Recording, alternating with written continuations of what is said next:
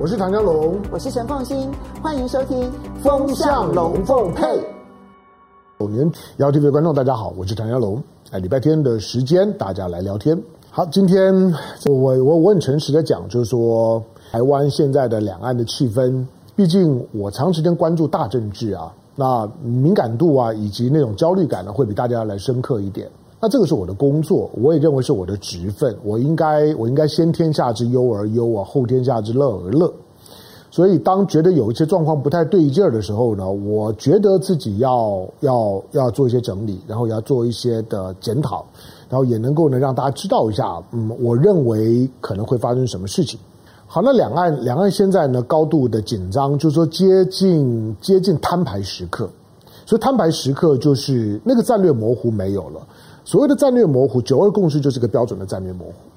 九二共识就是大家可以有一些各说各话的空空间。我听你讲我不爽，你听我讲我不爽，但是没关系，我也没有要逼你照我的讲。我也同样的就是说呢，你也不要逼我照你的讲啊。大家就继续各说各话。可是大家最少都愿意提出九二共识那四个字，那叫做战略模糊。这跟呃中美日之间呢，在在所谓的一中三公报那个是差不多的概念。就是你不要去跟我计较我的一个中国政策到底是什么东西，我的一个中国的意涵是什么？你要是讲破了之后，那那我就很很难很难处理台台湾了。好，但是两岸之间过去如果说可以在，尤其在一九七九年，那北京和华盛顿建交，那华盛顿和台北断交之后，他他不止表面上来讲呢，他抛弃了台湾，可是因为呢，北京跟华盛顿建交的关系，反而给台海呢带来四十年的和平。这个是呢我们比较忽略的，就是因为呢中美关系它在往一个比较高阶的方向走，因此台湾的问题就不迫切。台湾呢，反而两岸之间反而从一九七九年之后，所有的那种的军事紧张的讯号全面解除，甚至于连金门马祖呢都没有任何的紧张感，战地政务解解除了，金马自卫队呢不用了，那所有的前面前面的驻驻军呢陆陆续续撤回来了，过去的炮弹除了做菜刀之外没有意义了，金门甚至成为小小三通，成为通匪的口岸，在过去金门哪里是这样？但是今天如果要通匪，最方便的就是从小小三通啊！你想，这就是战略思维改变了之后，所有的事情就跟着改变。但是现在两岸之间，在经过四十年之后啊，因为因为大家都都都急着要摊牌，而且都想把这个两岸关系的摊牌当做是自己的战，都当做是自己的政治筹码。我说大家都可能不太不太准准确，我我觉得那个是台湾内部的问题。那你说台湾内部始终会有声音说，我为我为什么不能摊摊牌？我为什么要要配合北京？我为什么要战略模糊？我为什么不能说林北就是台湾人，林北就是台独的？我不是说你不可以讲，讲了之后就有后遗症嘛？那就就看大家要做怎么样表达，以及情感上面的漂移要如何去处理。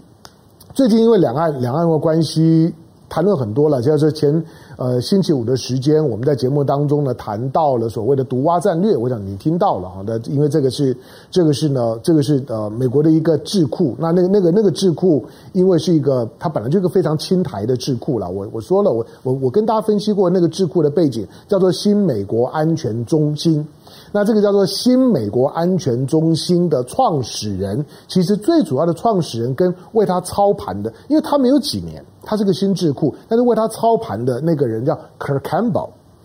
Kirk Campbell 当他没有被拜登呢摆摆上来当印太事务协调官之前的时候，Kirk Campbell 就在那个智库里面。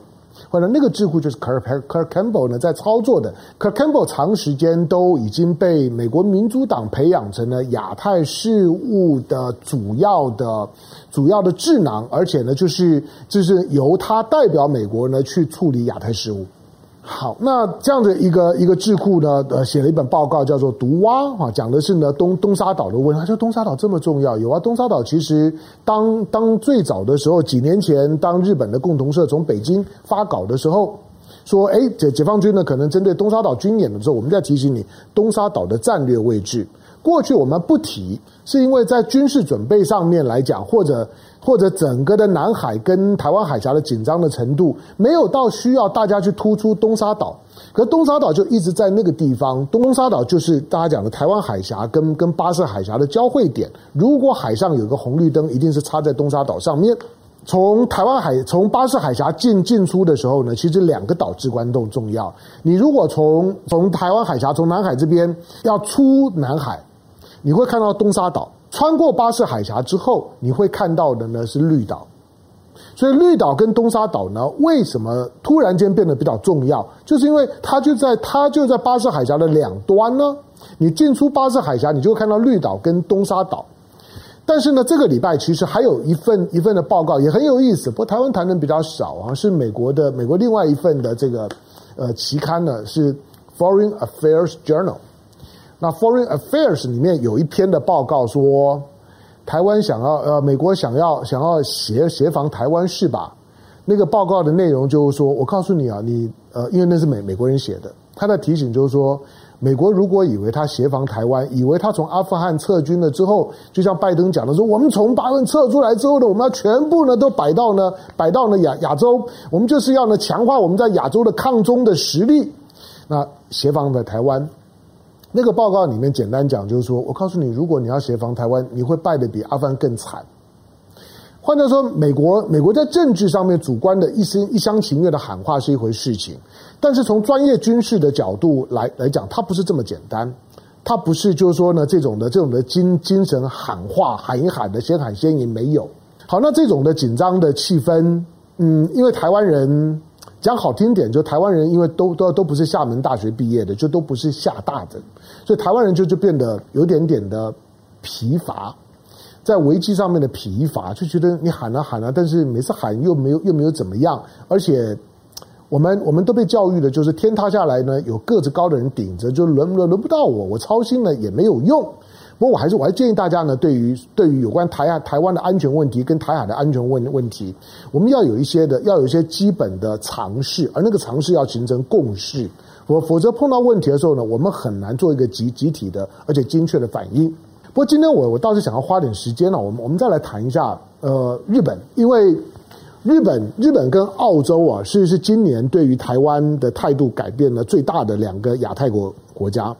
澳洲呢，算不算亚太国家？他可能并不认为啦。但是，呃，日本呢？日本在今年初的时候，菅义伟还在当首相到美国去访问的时候呢，菅义伟在在美方的引导，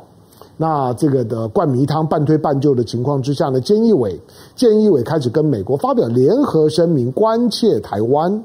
这个关切虽然两个字听起来很抽象，可是这可是日本在一九七二年之后的第一次。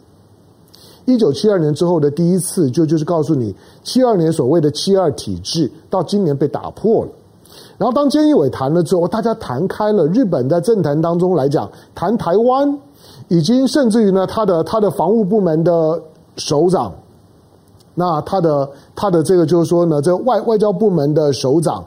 大家都谈得很开心啊，就是觉得觉得呢，终于呢，我们可以呢，不用不用讲到台湾的吞吞吐的吐吐，他们开始日本开始公开的讨论台湾的未来的安全问题，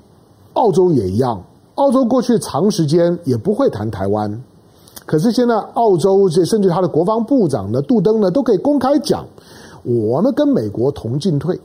美国如果为了台湾要打仗，那你就一定会看到澳洲。我听起来非常勇啊，但但是我我其实是不太好意思讲。我把我把澳洲在二战之后，包括二战期间的表现整理了这整理一下，澳洲真真真是攻无不败啊，战从未胜。澳澳洲呢，所有参澳洲大大小小的战争，只要有美国到的地方呢，他都跟在后面喊打喊喊杀的。可是就像美美国呢，在很多的战争当中没有赢过，澳洲也一样。澳洲甚至韩战的时候呢，都被修理的非常惨。跟跟土耳其一样，兴高采烈打韩战，结果呢都被打得灰头土脸，成为笑话。澳洲在韩战也是笑话，在越战也是笑话。所以你不要觉得澳洲好像在两岸之间如果发生战争，他想要介入，他想要呢跟着台湾呢，跟着美国一起呢，一起呢就捍卫在台湾，好像是澳洲前所未有的伟大的英雄的举动。不，过过去韩战、越战他都玩过，有美国在的地方，他都进来玩一玩。他人人不多哦，但是口气很很大。我说澳洲就就是一个姿色不怎么样，但姿态很高。好，但是呃，日本跟澳洲呢最近的转变，澳洲毕竟它现在是是是保保守政党在执政嘛，再加上呢这个 AUKUS，澳洲毕竟是昂格鲁萨克逊族嘛，美英澳，坦白讲，我我我最想要发起的运动呢，就就就是全世界都应该呢开始呢要求澳洲的白人离开澳洲，昂格鲁萨克逊族呢非法占领澳洲，这个呢这个是我长时间对澳洲的固定看法，我没有办法忍忍受英国人。这么少少的人在世界上面占占据了北美洲、美国、加拿大，全部都是昂格鲁萨萨克逊族，连澳洲都他们的。我别的算了，但是我我认为昂格鲁萨克逊族非法占领澳洲，把你的罪犯迁到这里之后，让澳洲就变成你的。好，这个当然是今天的题外话，我只说我对澳洲的看法。不过日本。日本呢？日本的最最近呢，对于对台湾表现出来的那种的热度啊，包括呢参加了美国的那个三点五五艘的，严格讲就是四艘的航母的军演了。美国出了两两艘航母，英国出了一艘航母，那日本呢出了一艘所谓的直升机航母。但是现在呢，因为垂直起降的关系，所以已经无所谓什么直升机航航母跟战斗机航母了，因为它是垂直起降的。就是四艘航母，六个国家，十七艘战舰，四艘航母的军演，日本兴高采烈参加。日本基本上面已经打破了它的这些的包包括呢，就宪法第九条，它尽可能做比较模糊宽松的解释，让日本的军事行动有更大的空间。换句话说，过去呢，对于台湾的问题呢，它用周边有事的概念呢，模糊的去指涉，现在不用了。他说的周周边呢，就是台台湾，就是呢朝鲜半岛。当然，这也是导致了，就是说，为什么这一次，呃，中俄两国在在彼得大帝湾联合军演完了之后呢，没有在预期之内的开始进行中俄呢两国的海军的首次的海上联合巡航，把日本绕了一圈。好，那这些呢，当然对日本来讲也有很浓厚的警告意味，就就就是，其实那个那个警告意味就是，台湾有如果有任何事情，台湾海峡有任何的事事情，不干你的事情，你日本你敢插手，你试试看。换句话说，固然大家都把它当做是一个好像，因为日本的国内舆论对这件事情啊非常的冷冷静。日本的国内呢，几乎政治人物呢都除了除了他的防长稍微谈到一点点，也是皮毛，基本上都不谈这十艘战舰在你眼睛都能够在海边都能够看得到的情况，浩浩荡荡的从你面前开过去，然后绕过伊豆半岛，再从大隅海峡呢再回到东海，然后然后呢不进你解散。日本很安静。日本我说了，他现在正在呢举行众议员的选举，可是众议员的选举也非常的安静。而且你知道吗？他们众议员的选举啊，媒体都不太报道啊。那甚至美日本的媒体都不太报道这件事情，因为官方呢就是呢一直。因为因为日本的官方跟媒体之间关系是很特别的关关系，你千万不要以为日本是新闻自由的地方，八卦是自由的，就影影剧啦、演艺圈八卦是自由的，但是政治新闻并没有那么自由，官方的影响力很大。他基本上面就是告诉大家这件事 hold，大家呢尽量的不要不要讲话，cut them 的 cut 某棒，然后这件这件事事情呢，就几乎从日本的媒体当中就把它当做是一个寻常，好像经过的那十艘的战舰呢是是美国的战舰一样。你你能想象吗？日本的媒体其实也这样反应哦。不过有一个人有有反应，这个人呢叫做福田康夫。那呃，福田康夫是谁？福田康夫是是日本的日本的日本的第九十一任的首首相。今今天的岸田文雄是第刚好一百任，日本战后第一百任的首相。那那这个福田康夫呢是第九十一任的首相。福田康夫的爸爸已经过世，叫福田赳夫。福田福田赳夫当然年轻人不不不熟了，但是对我来讲呢，那个是我们念书时代常常会读到的名字。福田赳夫是第呃也也是日本首相，是第六十七任的首相，所以他们父子两个都是日本首相。而且这两个人呢，其实在他们任内的时候呢，呃，中日关系就是大陆的北京跟东京的关系都得到了很大的跨越。我整理了一下哈，福田康夫，福田康夫是在二零零七年到二零零八年，二零零八年发生什么事？二零零八年发生了发生了汶川大地震。二零零八年的八月，同时呢也是北京办奥运。好，二零零七年到二零零八年呢，福田康夫当了一年的日本首相。那他的父亲呢，也担任日本日本省首相。那一九七八年呢，是福田赳夫在任期间呢，中日签署了中日和平友好条约。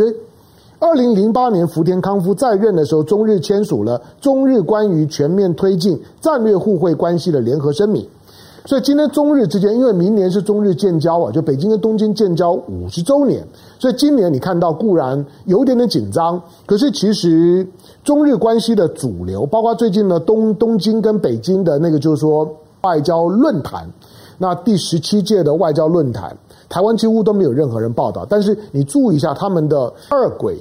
跟他们的这些嘛，包括呢就是说呢副外长的层级的这些对话的内容，其实都还蛮正面的。都还是朝着想要推进中日关系，能够呢，能够摆脱呢这种的紧张纠缠，能够呢健康的往前走。我们在看待就是说呢日本的态度的时候，我希望台湾不要太想当然耳的以为哥哥爸爸真伟大。虽然我常常这样讲，就是就台湾的国国歌，民民进党独立之后的国歌就哥哥爸爸就真伟大嘛，就是爸爸就就就美国，哥哥就就日本，靠着美国跟日本的台湾才才能独立，就哥哥爸爸真伟大。但是你你千万不要把哥哥想得太特别，你也不要把把爸爸想得好像这么的坚定的爱你，没有。那爸爸呢也在也在想办法缓和呢跟跟北京的关系，哥哥也一样啊。好，那我们讲的就福田福田康夫跟福田赳夫，福田康康夫呢最最近呢两次对外讲讲话，那因为他已经八十六岁，年年纪比较大了，但是福田康夫最近讲话非常有意思，他讲了几个重点，第一个呢。有关于呢，他演讲的时候说，针对美国方面呢，要求呢，中国呢对新冠病毒的起源好像要道歉。福田福田康夫的说法是说，中国没有必要为谣言而道歉啊，为我为什么要呢？就大家大家不要每天都只在中国的身上扣帽子，以为新冠新冠的疫情的炸开呢是在武汉，中国就应该要负责。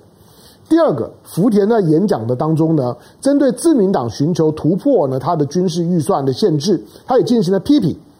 他说，在这一次自民党的众议院选举当中，自民党呢把提高呢国防预算到把 GDP 的百分之二当做竞选的公约，福田非常不以为然。福福田说：“你搞了半天，如果日本的周围的邻国都是敌人。”那日本日本能守得住吗？他说，如果邻国都是敌人，那么不论再怎么努力，都无法彻底守护日本。他说，不制造敌人是必要的，因此他强调，就日本需要改善跟中国、韩国、俄罗斯甚至朝鲜的外交关系。第三个，他他提到提到说，他提到说，中美日之间呢存在相互依存的关系。他认为呢。他认为，在中日、中美之间是不会发生战争的，台湾海峡呢也不可能的发生战争。他的意思说，因为战争的成本太大了。那他他也提到，就是说，他说他不知道外务省跟首相官邸是怎么想的。可是